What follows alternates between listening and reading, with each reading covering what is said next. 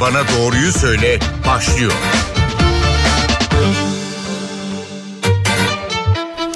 NTV Radyo'dan herkese yeniden merhaba ben Aynur Altunkaş. Yeni bir Doktor Bana Doğruyu Söyle programında birlikteyiz ve koronavirüsü konuşmaya devam ediyoruz. Bugün iki konuğumuz var. Önce Sağlık Bakanlığı Koronavirüs Bilim Kurulu üyesi ve Karadeniz Teknik Üniversitesi Farabi Hastanesi Göğüs Hastalıkları uzmanı Profesör Doktor Tevfik Özlü ile birlikteyiz. Sayın Özlü hoş geldiniz yayınımıza. Merhaba Aynur Hanım, iyi yayınlar.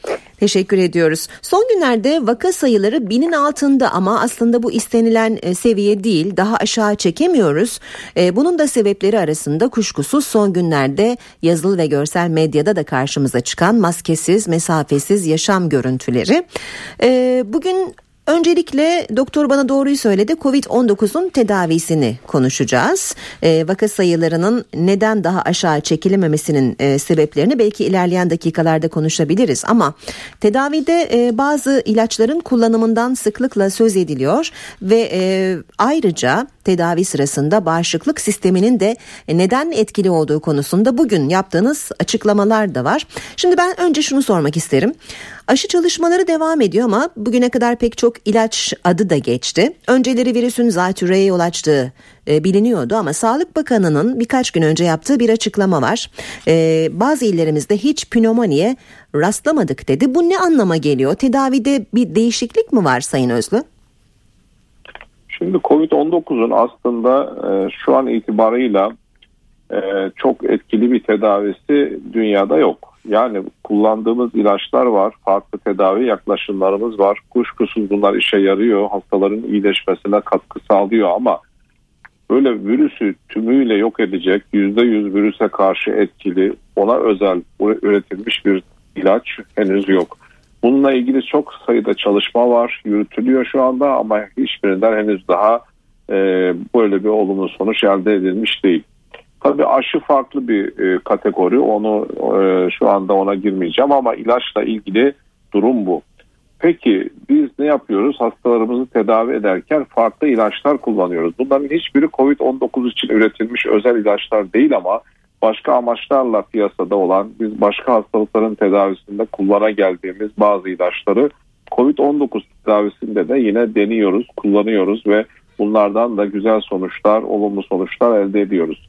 Tabii bu ilaçlar hastalığın seyrine göre değişiyor. Yani farklı aşamalarda farklı hastalara farklı ilaçlar kullanıyoruz.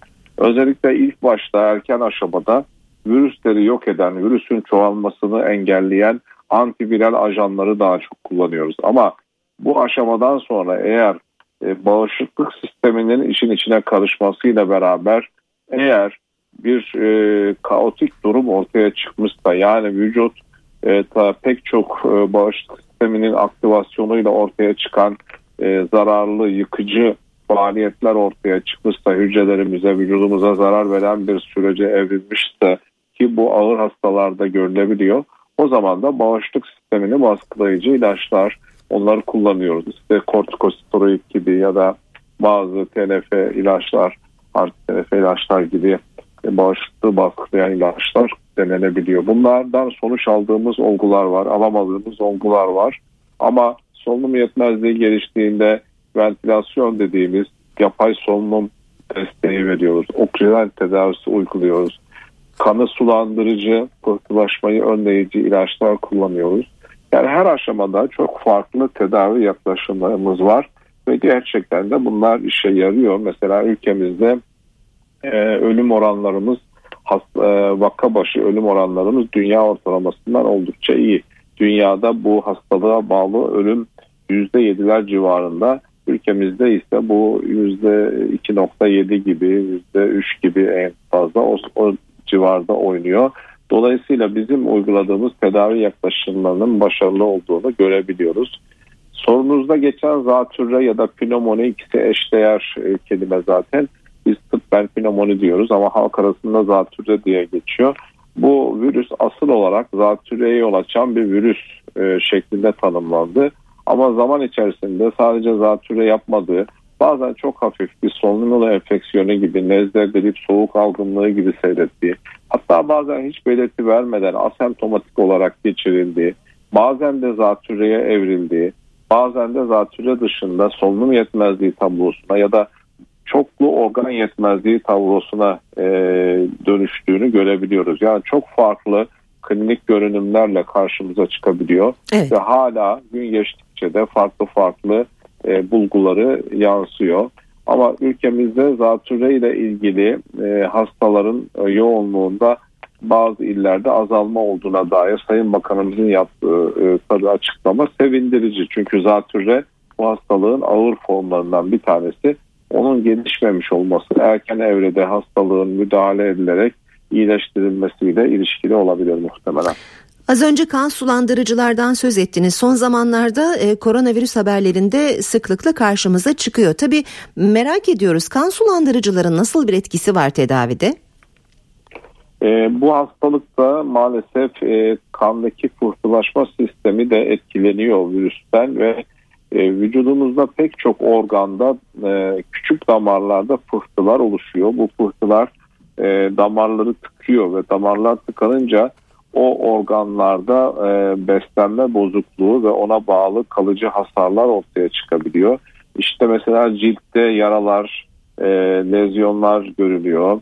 E, el ve ayak bölgesinde ciltte döküntüler, yaralar gelişebiliyor. Ya da beyinde e, böyle pıhtılar oluşunca, beyin damarları tıkanınca beyinde hasar ve ona bağlı değişik klinik tablolar gelişebiliyor. Kalpte bu pıhtılar ortaya çıkarsa kalpte bir rahatsızlık, ritim bozukluğu veya miyokardit gibi tablolar ortaya çıkıyor.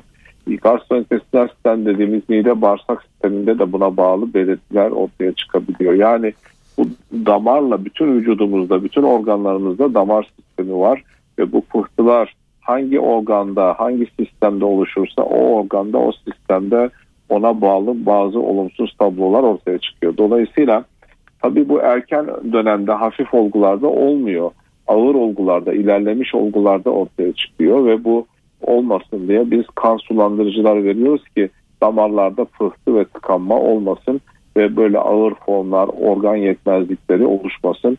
Erken dönemde kan sulandırıcı ilaçlar kullanılırsa bu tür komplikasyonlar gelişmiyor. Hastalarımızda ağır formlara e, dönüşmeden e, iyileşme şansı artıyor.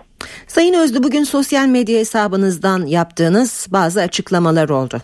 Özellikle vücudun bağışıklık sistemi ile ilgili olarak. Ee, evet. Özetle şunu söylediniz. Ee, virüs aslında bizi öldürmek için e, değil bize ihtiyacı var çünkü bizde hücrelerimizde e, yaşamak istiyor.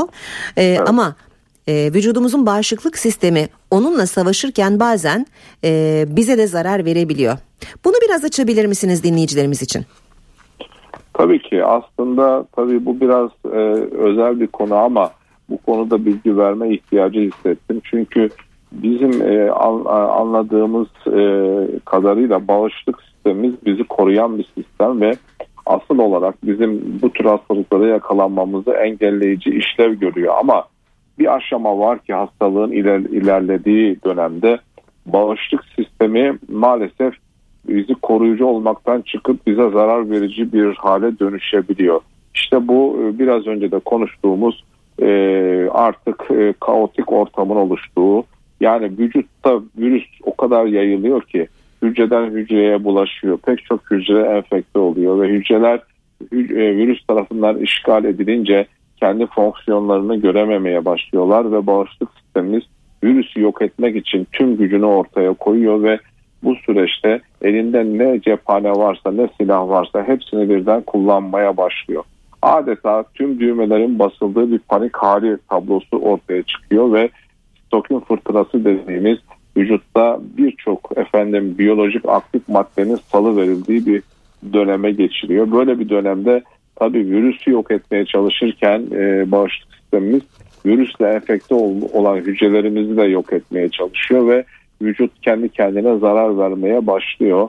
Dolayısıyla bu e, sürecin sonunda da işte ölüm ortaya çıkabiliyor. Zaten ölümün görüldüğü vakalar daha çok bu tür vakalar oluyor. Dolayısıyla aslında virüs doğrudan bizi öldürmüyor ama bu bağışıklık sisteminin ortaya çıkardığı e, bir nevi e, hani yok edici e, bir fonksiyonu tetiklediği için dolaylı olarak tabii ki bizi öldürmüş oluyor. Burada biz bazen bağışıklık sistemini baskılayan ilaçlar kullanıyoruz. Mesela kortizon gibi, tocilizumab gibi bazı ilaçlar bu anlamda bu e, evrede biz artık bu bağışıklık sistemini devreden çıkarmak istiyoruz. Vücuda zarar vermesini önlemek istiyoruz. O aşamaya gelen hastalarda da böyle bir tedavi uygulanıyor tabii ki. Sayın Özlü Kurban Bayramı arefesindeyiz. Ee, çok merak edilen birkaç konu var. Ben izin verirseniz birkaç tanesini size sormak isterim. Örneğin kurban etinde virüs olur mu? Ee, olursa nasıl bulaşır? Et piştiğinde de bulaşıcılık devam eder mi? Birkaç kelimeyle bize anlatabilir misiniz? Normalde kurban edilen hayvanlarda yani sığır cinsi ya da koyun keçi ya da deve gibi hayvanlarda virüs barınamıyor. Orada yaşayamıyor. Onları hastalandıramıyor. Onların etlerinde virüs olmaz ama geçici olarak biz dışarıdan o etlere virüsü bulaştırabiliriz. Çünkü kurban kesilen yerlerde, etin pay edildiği yerlerde kalabalık oluyor. Mesela 7 aile bir kurbana ortak olabiliyor. Her aileden 2-3 kişi orada kurban kesilen yerde bulunabiliyor. Kurban kesiliyor, yüzülüyor, ondan sonra etleri parçalanıyor, pay ediliyor. O sırada pek çok kişi o etlere de dokunuyor, o ortamda da bulunuyor. İşte o bulunanların içinde bir ya da birkaç kişi eğer virüsü taşıyorsa onun konuşması, o hapşırması, öksürmesi sırasında damlacıklar etlere bulaşabilir. Bu etlerdeki damlacıklar eğer eti pişirir yersek bizi hasta etmez. Çünkü pişirme sırasında virüsler yok olacaktır. Ama onlara elimizle çiğ olarak dokunursak ve bulaşmadan hemen sonra onlara dokunursak yani aradan 3-4 saat geçse yine o virüsler zamanla inaktif olur. Ama hemen o damlacıkla bulaşmanın ardından biz elimizle dokunursak yine elimizden bize geçmez ama o elimizi ağzımıza, burnumuza, gözümüze temas edersek o zaman işte elimize geçen virüs gözümüze, ağzımıza, burnumuza bulaşabilir, bizi hasta edebilir. Onun için burada önemli olan şu etin kesilmesi, parçalanması, dağıtılması, pay edilmesi, taşınması, pişirmeye hazırlanması sırasında çiğ etin hani e, işlem gördüğü süreçte e, alakasız insanların, kalabalığın ortamda olmaması, herkesin maske takması dolayısıyla etin damlacıklarla bulaşmasının engellenmesi önem arz ediyor. İkincisi eti taşıyan, pay eden, işte hazırlayan, e, dağıtan kişilerin, dokunan kişilerin, ete dokunan kişilerin e, ellerini sık sık suyla sabunla yıkaması ve ellerini yıkamadan ağzına, burnuna, gözüne temas ettirmemesi yeterli. Bunun dışında yediğimiz içtiğimiz etlerle bize zaten geçmez. Daha önce bir açıklamanız olmuştu. Herkes dikkat ederse maske, mesafe ve temizlik kuralına virüs 15-20 günde yok olur demiştiniz. Ee, hala böyle mi düşünüyorsunuz? Evet yani bu mümkün. Tabii bu teorik olarak e, mümkün. Pratikte bunu e, yapamıyoruz. Yani hepimizin evet. 83 milyonun bütün bütünüyle uyum sağlamasını e, hani beklemek çok gerçekçi değil ama ben şunu ifade etmek istedim. Yani biz virüs karşısında çaresiz değiliz. Elimizde güç var bunu durdurabiliriz. İstesek kararlı olsak hep birlikte bunu yapabilsek virüs durur. Çünkü virüs e, normalde bir insanda 14 gün 20 gün sonra bir şekilde e, sonlanıyor. O yeni konakçı bulmak zorunda. Yeni insanlara bulaşmak zorunda. Bulaşmadığı zaman onun e, temizleyebiliriz toplumdan. Dolayısıyla 14 gün, 21 gün bilemediniz 28 gün içerisinde toplumda virüs e, onun altına hatta sıfıra inebilir. Ama bunu yapmamız için bulaşmayı kesin engellememiz lazım. İnsandan insana geçişi engellememiz lazım. Virüsün yeni konakçılar bulmasına engel olmamız lazım. Bunu yapabiliriz. Maske, mesafe ve hijyen. Hepimiz 83 milyon buna uysak aslında bu virüs durur. Ama maalesef tedbirsiz, dikkatsiz olan yurttaşlarımız var ve bun, bunlar tabii süreç bunlar yüzünden gecikiyor. Efendim duraklıyor, sorun devam ediyor. Oysa hani dikkatli olsak hı hı. hani daha kısa sürede bunu alt edebiliriz tabii ki. E, dileyelim bu bayram sürecinden de e, hasar almadan çıkalım. Bu önemli kurallara uyalım. Belki bayram öncesinde yeni e, kurallar, e, belki yeni tedbirler açıklanabilir. E, bunlara da e, hazırlıklıyız. E, ancak bayram sonrasında e, Eylül-Ekim aylarında e, zaten mevsimsel e, grip sezonunun açılacağını söyleyebiliriz. E, evet. Hal böyleyken bir de ikinci dalga korkusu var elbette. E, bu ikinci dalga konusunda da e, tarih veren bazı uzmanlar oldu. Sizin evet. bu konudaki görüşünüz nedir Sayın Özlü? Şimdi tabii ki e, bu... Yani aslında birinci dalga ne demek, ikinci dalga ne demek e, bunu aslında cevaplayarak başlarsanız çok mutlu oluruz. Evet. Yani şu anda virüs ve salgın devam ediyor. Yani ilk dalga dediğimiz bu dalga e, devam ediyor ve bu sonlanmış değil. Eğer biz birinci dalgayı sonlandırırsak yani vaka sayılarımızı e, onun altına düşürürsek ya da tümüyle sıfırlarsak e, ve bunu bir süre devam ettirirsek yani iki hafta dört hafta devam ettirirsek birinci dalgayı tamamlamış olarak kendimizi sayabiliriz. Ve bu aşamadan sonra eğer tekrar virüste bir dalgalanma ortaya çıkar, yeni vakalar artarsa ikinci bir pik yaşama e, e, olasılığı var. Ama Türkiye henüz bu noktaya hiçbir zaman gelmedi. Dünyada da bu noktaya gelen çok az sayıda ülke var. İşte e, Çin gibi, Japonya gibi, Güney Kore gibi birkaç ülke bu ikinci dalga olayını yaşıyor. Ama biz de henüz daha hani ikinci dalgadan söz edemeyiz. Biz mevcut e, dalgayı henüz daha tam, tümüyle tamamlayamadık. Ama yani şöyle bir olasılık var mı? 100 orta 100 gelince e, tekrar vaka sayılarında bir artış olabilir mi? Evet olabilir.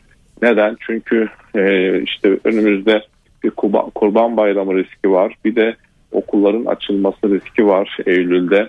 Çünkü Türkiye'nin nüfusu genç ve çok e, sayıda e, gencimiz okullarda yani ilk öğretim, orta öğretim, lise, üniversite, yüksek öğretimde çok sayıda gencimiz var ve okullar hani bulaşma açısından kalabalıklaşmanın çok yoğun olduğu riskin arttığı yerler. İşte bunları iyi yönetmemiz lazım. Bunları yönetemezsek tabii güze girerken tekrar bir vaka sayılarında artış olabilir.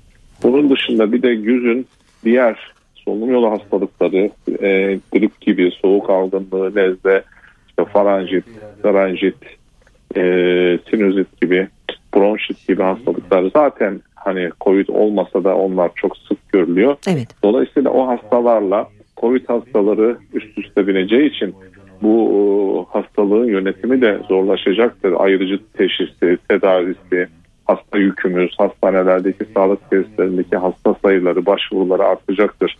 O bakımdan yüzü daha iyi karşılamamız lazım. Bu yazın verdiği avantajları iyi kullanıp vaka sayılarımızı hani mümkün olduğu kadar düşürmemiz ve yüze o şekilde girmemiz daha güvenli olacak tabii ki. Peki çok teşekkür ediyoruz Sayın Tevfik Özlü yayınımıza katkı verdiğiniz için.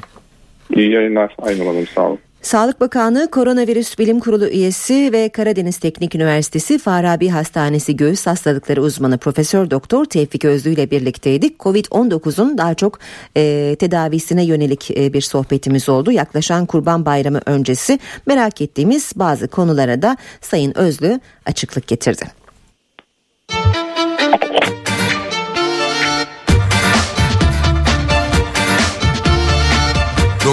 Bana doğruyu söyle.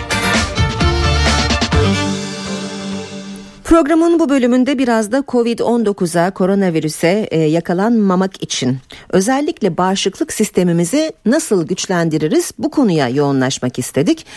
İstanbul Tıp Fakültesi İç Hastalıkları Anabilim Dalı Öğretim Üyesi Profesör Doktor Osman Erk bu bölümde konuğumuz olacak. Sayın Erk hoş geldiniz yayınımıza. Sayın Osman Erk beni duyabiliyor musunuz? Alo.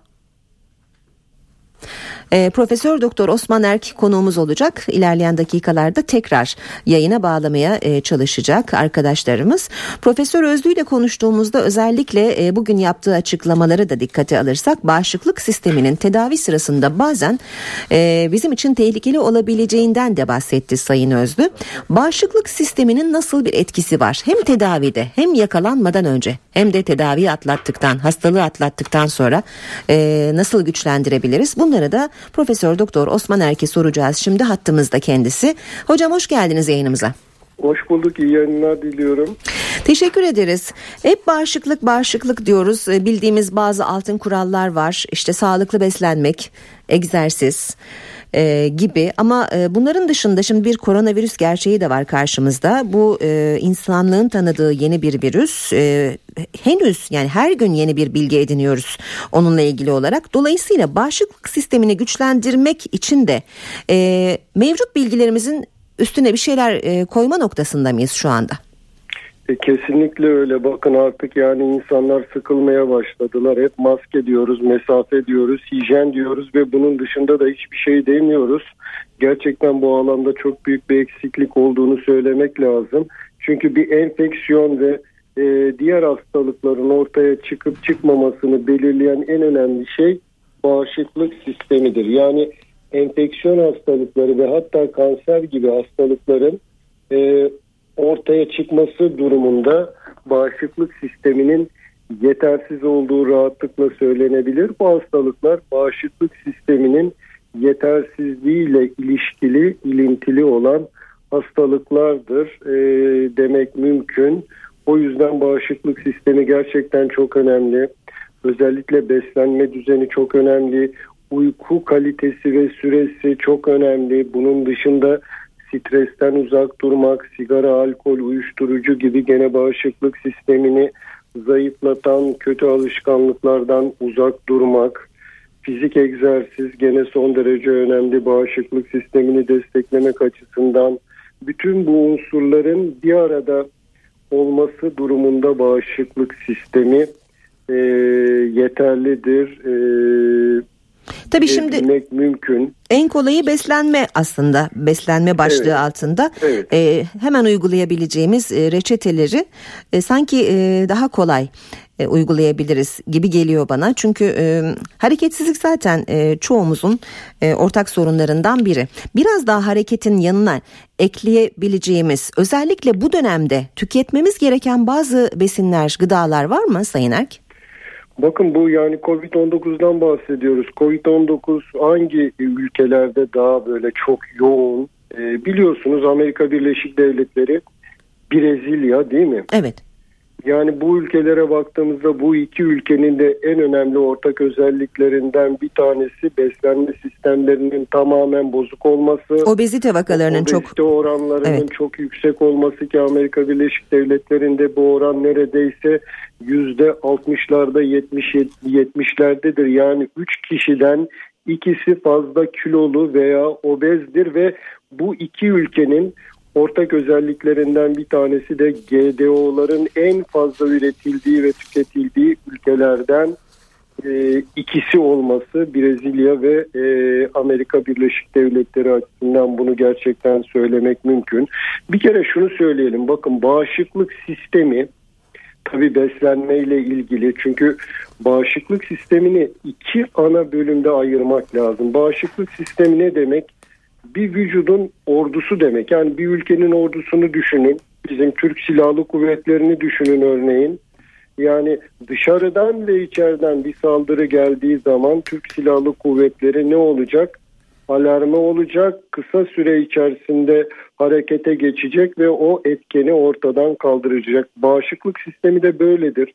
Dışarıdan ve içeriden gelen herhangi bir istenmeyen e, etki durumunda bağışıklık sistemi harekete geçer ve o e, zararlı etkeni ortadan e, kaldırır. Bir kere e, bağışıklık sisteminin tabi e, nereden başladığını şöyle bir düşünürsek bağışıklık sistemi mide ve bağırsak sisteminden başlıyor gerçekten. Bir kere onu söylemek çok net. Her zaman bağışıklık sistemi dediğimiz zaman işte bir takım kandaki işte lökositlerden, e, monositlerden, işte lenfositlerden bahsedilir ama bağışıklık sistemi organı dediğimiz zaman bunun başlangıç noktası midemizdir. Midemizin asit özelliğidir. Biliyorsunuz mide asittir. Dışarıdan yiyeceklerle alınan mikroorganizmaları ortadan kaldırır ve aynı zamanda da protein sindiriminde son derece önemli etkileri vardır. Demek ki bağışıklık sistemi bir kere bizim midede midemizde başlıyor. Şimdi biliyorsunuz günlük pratik hayatımızda mide ilaçları çok fazla kullanılıyor. Evet. Herkes ve uzun süre kullanıyor. E, mide e, ilaçlarını çok fazla kullandığınız zaman midedeki asit muhtevası e, tabii ki ortadan kalkmış oluyor ve dışarıdan mikroorganizmaların içeriye girmesi son derece kolaylaşıyor. Bir de tabii e, protein sindirimi ve vitamin sindiriminde de önemli problemler ortaya çıkıyor ve bağışıklık sistemi problemli hale gelmeye başlıyor. Yani Yine, midemizin asit üretmesi lazım. Kesinlikle yani bakın yani midemizin bir kere e, orası zaten mide sistemi çok önemli bir bariyer. Dış dünya ile e, iç dünyamız arasında çok önemli bir bariyer. Bu asit özellik gerçekten çok önemli. Dediğim gibi dışarıdan biz her yemekte milyonlarca mikroorganizma alıyoruz. Her nefes aldığımızda gene aynı şekilde milyonlarca mikroorganizmayı içimize çekiyoruz. Yiyeceklerle aldığımız bu mikroorganizmaların midenin asit muhtevasında ortadan kaldırılması söz konusu ve aynı zamanda besinlerin sindirimi için de midenin asitliğine ihtiyaç var. Demek ki bir kere mide sağlığı, bağırsak sağlığı son derece önemli. Yani bağışıklık sistemi e, hiçbir şekilde böyle sürekli e, meşgul edilen bir sistem olmamalı. Örneğin bakın bir diyelim ki bir e, dirseğiniz burkulduğu zaman e, ne olur? İşte şişer orası, biraz ağrı olur değil mi? Evet. Kızarabilir vesaire. Hı. Bu ne anlama gelir? Bu bağışıklık sisteminin aktif olduğu anlamına gelir.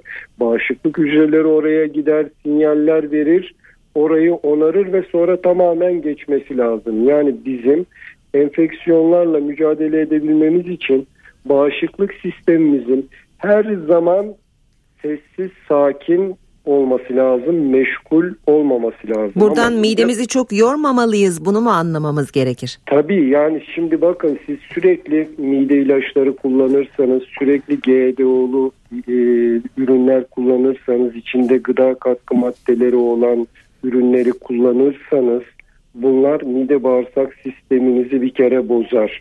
Bir kere geçirgen bağırsak sendromu dediğimiz bir tablo vardır.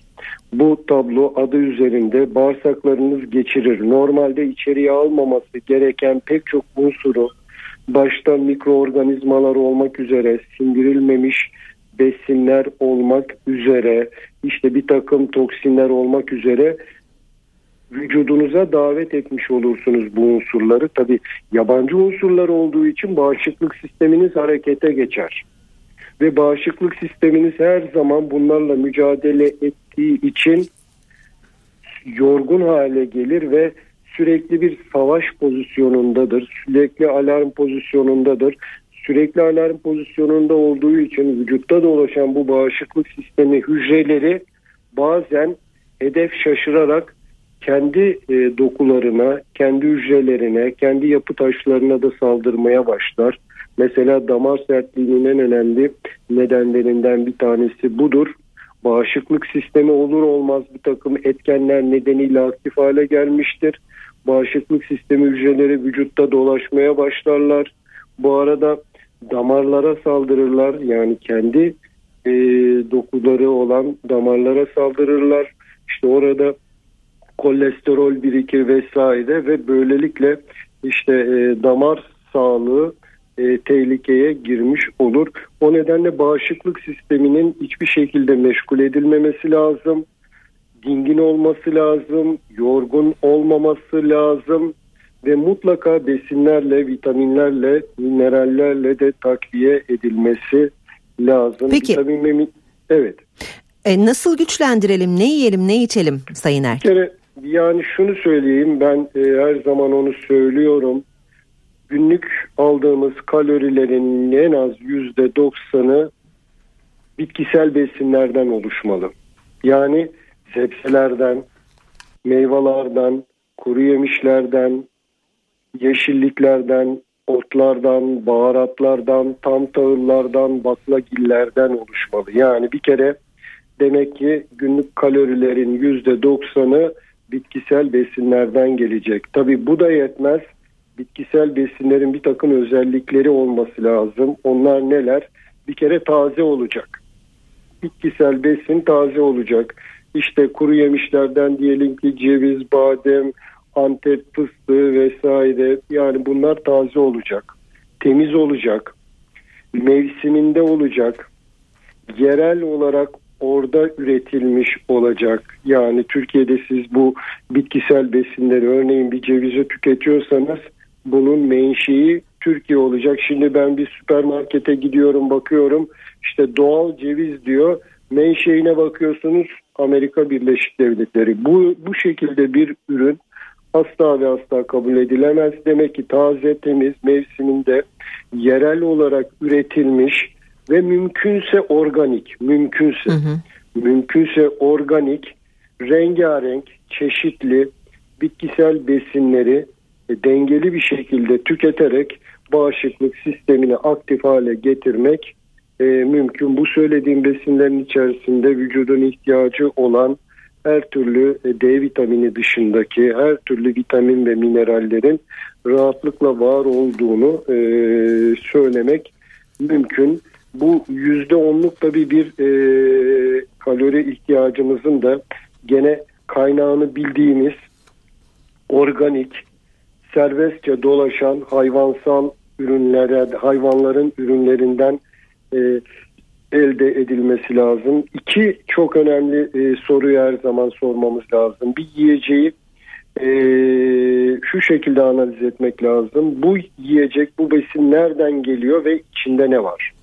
Evet. Kaynak çok önemli ve içinde ne var? Yani şimdi düşünün e, bir e, okyanuslarda özgürce dolaşan böyle işte bir somon balığıyla işte e, balık çiftliklerinde e, suni yemlerle e, beslenen e, somon arasında çok büyük kalite farkı vardır. Bir kere işte mesela omega 3 e, açısından çok ciddi farklar vardır ve bunun dışında da tabii e, suni yemlerin vücuda yüklemiş olduğu pek çok toksin vardır. O nedenle kaynağını mutlaka bilmemiz lazım. Endüstriyel hayvan ürtsal ürünlerden kesinlikle uzak durmamız lazım. Doğada serbestçe dolaşan, temiz su içen, temiz hava alan, istediğini yiyen, istediğini yemeyen, özgür yaşayan e, hayvansal ürünler evet. e, bizim sağlığımızı destekler. Bunun dışında işte kafeslerde, ağırlarda e, beslenen, hiç hareket edemeyen, gün yüzü görmeyen, güneşle temas etmeyen, işte ot yerine e, bir takım suni yemlerle beslenen hayvanların ürünlerinin e, bizim vücudumuza, bağışıklık sistemimize herhangi bir katkısının olması beklenemez. GDO'lu ürünlerle ilgili çok ciddi problem var. Biliyoruz ki GDO'lu ürünlerle birlikte maruz kaldığımız glifosat dediğimiz bir tarım ilacı var. Bununla ilgili geçen haftalarda biliyorsunuz önemli bir işte dünya ilaç devi 10 milyar dolardan daha fazla e, insanlara tazminat ödemek zorunda kaldı. Glifosat maalesef her şeyde var bakın her şeyde var. Biz bağışıklık sistemini desteklemekten bahsederken aslında bağışıklık sistemini bozan unsurları belki ön planda söylememiz lazım. Bu glifosat her yerde var. Hem GDO'lu ürünlerde var hem bunun dışında buğdayda var, narenciye ürünlerinde var, diğer meyvelerde var.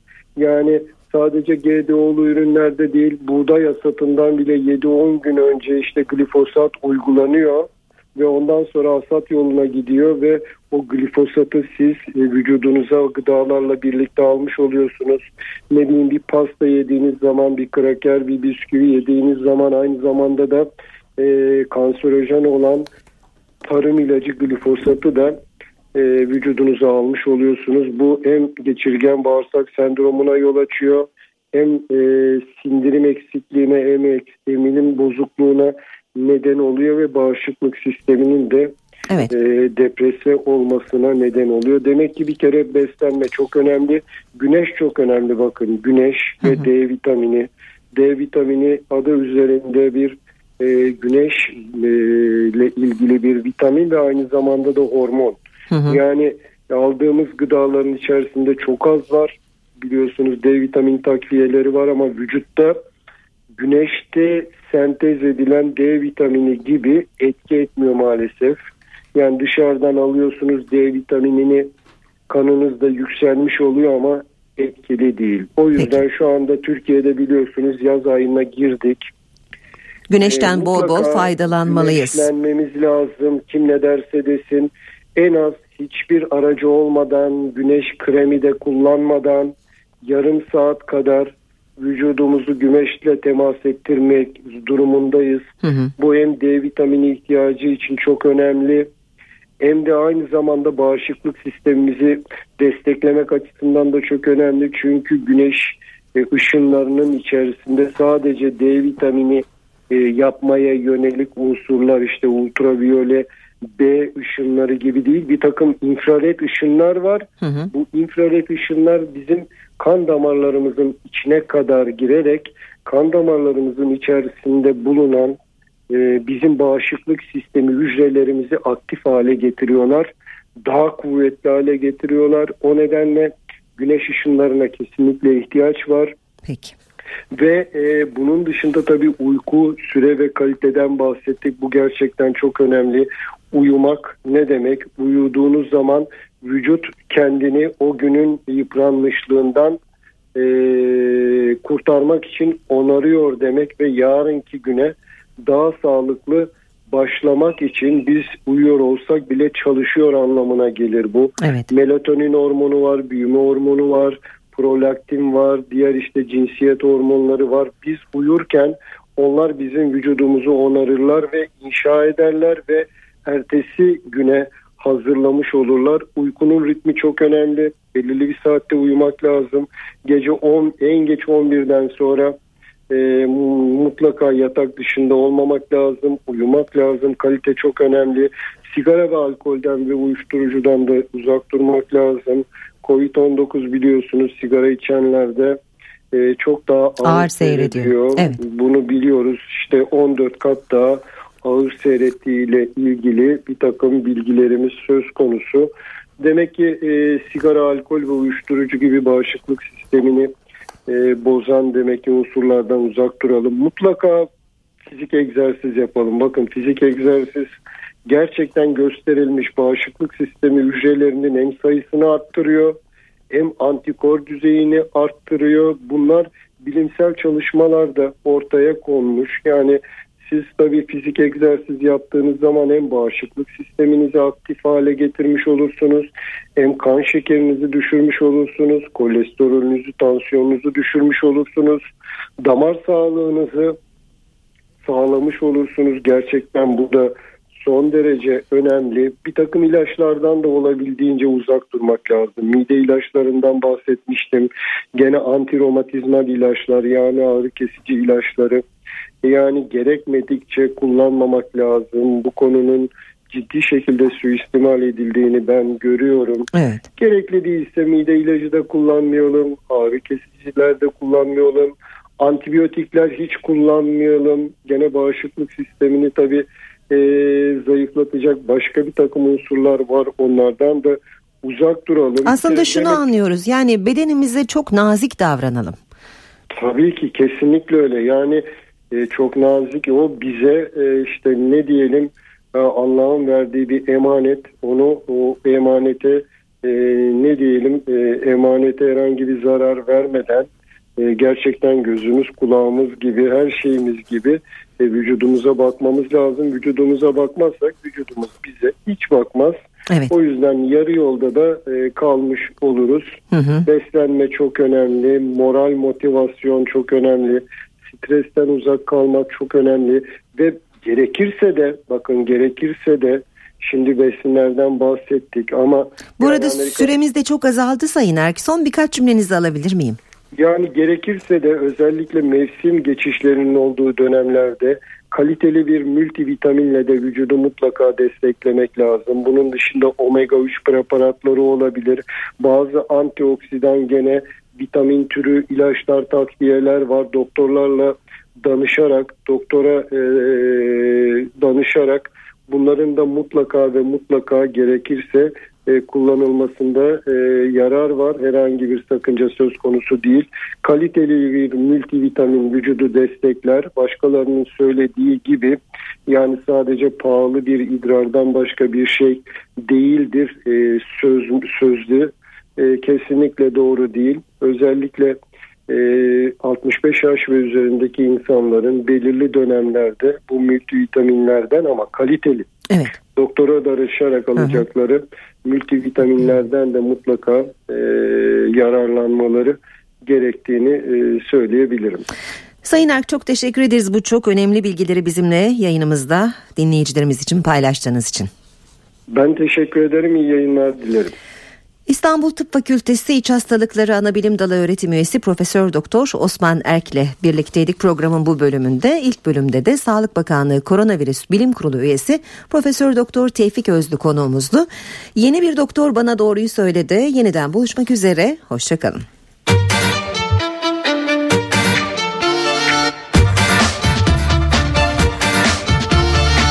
Doktor bana doğruyu söyle.